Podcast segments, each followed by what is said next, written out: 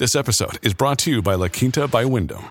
Your work can take you all over the place, like Texas. You've never been, but it's going to be great because you're staying at La Quinta by Wyndham. Their free bright side breakfast will give you energy for the day ahead. And after, you can unwind using their free high speed Wi Fi. Tonight, La Quinta. Tomorrow, you shine. Book your stay today at lq.com.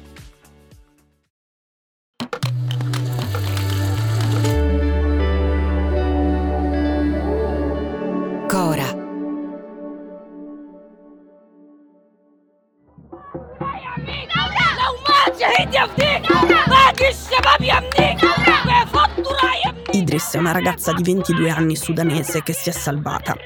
Si è salvata perché aveva il ciclo e ha salvato anche sua sorella perché ha convinto il miliziano che è entrato dentro casa loro che avesse l'AIDS. Idris e sua sorella sono etnicamente africane, quindi fanno parte di una minoranza. Il miliziano era un sudanese etnicamente arabo e tecnicamente razzista. In Sudan dal 15 aprile c'è una guerra poco raccontata perché i giornalisti internazionali non possono entrare e quelli locali non possono lavorare. E in una striscia sottile di terra nel sud-ovest del paese, dove abitano quasi 2 milioni di persone, il West Darfur, c'è dentro la guerra qualcosa di peggio. Una campagna di stupri etnici. Idris è stata salvata dal suo ciclo e ha salvato sua sorella con una bugia brillante. Le altre non si sono salvate. Un'attivista sudanese di etnia africana di 28 anni è stata legata in un casolare abbandonato e stuprata per ore. Una ragazza di 19 anni è stata stuprata da quattro miliziani per tre giorni. Una ragazza di 24 anni è stata violentata in casa sua, davanti a sua madre. Su 11 profughe scappate in Chad dal Darfur e intervistate da Reuters, 9 erano state stuprate. Ora, dentro questo incubo c'è una notizia che sintetizza un fallimento che ci riguarda. Ieri le Nazioni Unite hanno chiuso la propria missione politica in Sudan.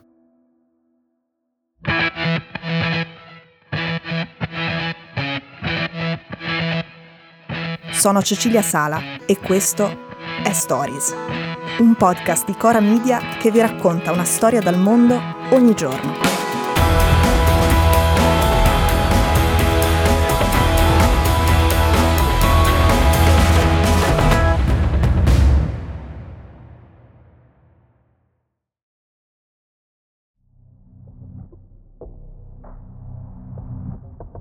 Per capire la fine della missione ONU, cioè la notizia di un altro fallimento bruciante della comunità internazionale, serve contesto. A capo del governo sudanese c'è il generale al-Burhan, un generale di etnia araba, l'etnia maggioritaria, un islamista moderato di fatto erede del dittatore Omar al-Bashir. È stato al-Bashir a inaugurare i massacri clamorosi delle minoranze africane in Darfur e nel sud del Sudan. Ed è stata la società civile sudanese, araba e africana, a tirare giù la dittatura con una rivoluzione nel 2019.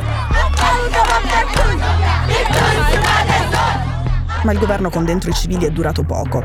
Il generale Al-Burhan e il generale MT hanno fatto assieme un colpo di Stato per cancellare la rivoluzione. Sono due ex soci che oggi si fanno la guerra. Si fanno la guerra perché il primo voleva ridimensionare il potere del secondo. Una questione quasi privata tra due generali senza popolo di cui ai sudanesi non frega nulla, ma le cui conseguenze cadono sulle loro teste.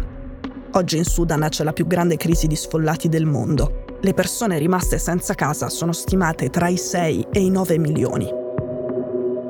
Nessuno dei due generali in guerra è innocente rispetto ai massacri storici in Darfur. Erano entrambi uomini del dittatore, il primo nell'esercito regolare e il secondo a capo dei paramilitari intrecciati con le milizie Janjaweed, quelle che il dittatore usava per trucidare gli africani perché erano più spietati dei soldati e dunque, secondo il dittatore, più efficienti.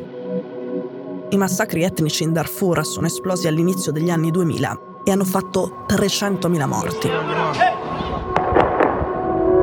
Novembre c'è stata un'altra ondata di stupri etnici e uccisioni di massa su base etnica in Sudan, di cui sappiamo ancora poco. Ma dopo molti mesi, molte testimonianze e l'analisi delle immagini satellitari in cui compaiono le fosse comuni, siamo riusciti a ricostruire che, nell'ondata precedente, in primavera, i miliziani hanno ucciso 4.000 africani nella capitale del West Darfur, El Geneina, che significa il giardino. 4.000 persone ammazzate una a una, andando casa per casa, con i fucili, con la benzina e i fiammiferi e a volte con i coltelli. A il Genene, i miliziani del generale MT e gli altri delle tribù arabe si sono scelti come basi militari ospedali e scuole. Il principio di fatto era semplice. Sparavano ai neri e stupravano le nere che avrebbero partorito figli meno neri.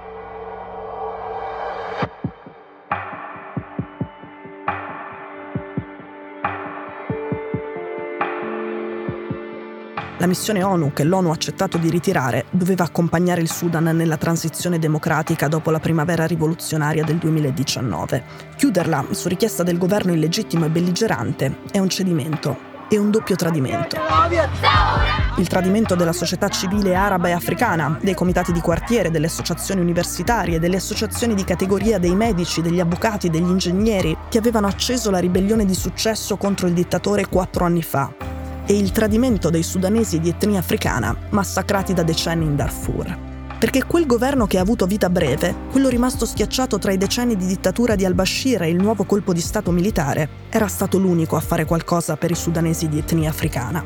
Stava tentando di costruire i presupposti di una pace e stava lavorando per permettere agli sfollati della minoranza africana di tornare nelle loro terre rubate dalla maggioranza araba.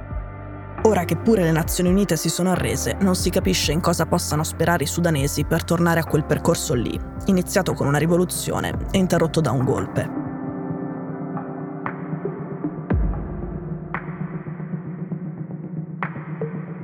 Oggi le informazioni dal Sudan arrivano con molto ritardo perché per conoscere storie come quelle di Idris dobbiamo aspettare che le ragazze che riescono a sopravvivere riescano anche a scappare, a varcare il confine con il Chad, a rifugiarsi in Sud Sudan o in Egitto e si raccontino. La sintesi che impone una singola puntata rischia di sfigurare l'enormità di questa vicenda, ma chi segue questo podcast da un po' si ricorda una trasferta in Sud Sudan che fino al 2011 era parte del Sudan e che poi si è staccato dopo una guerra civile proprio per mettere fine alle persecuzioni della maggioranza araba contro la minoranza africana, le stesse persecuzioni che vediamo oggi di nuovo nel Darfur che è ancora Sudan. Chi segue questo podcast da un po' si ricorda anche una trasferta in Egitto con il tentativo disperato di passare il confine ed entrare in Sudan. Il tentativo era fallito, ma avevo parlato con donne e uomini appena scappati dal paese in guerra, eppure con qualche protagonista della primavera sudanese del 2019. Se vi va, anche quelle puntate insieme alle altre sul Sudan registrate da casa possono aiutare a orientarsi in questa lunga storia violenta.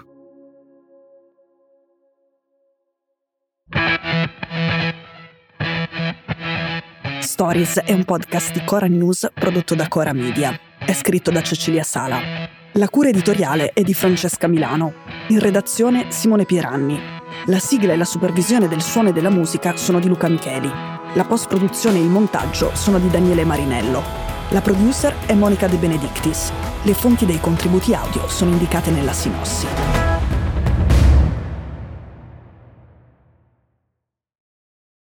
This episode is brought to you by Shopify. Whether you're selling a little or a lot, Shopify helps you do your thing, however you cha-ching. From the launch your online shop stage, all the way to the we just hit a million orders stage. No matter what stage you're in, Shopify's there to help you grow. Sign up for a $1 per month trial period at shopify.com slash special offer, all lowercase. That's shopify.com slash special offer.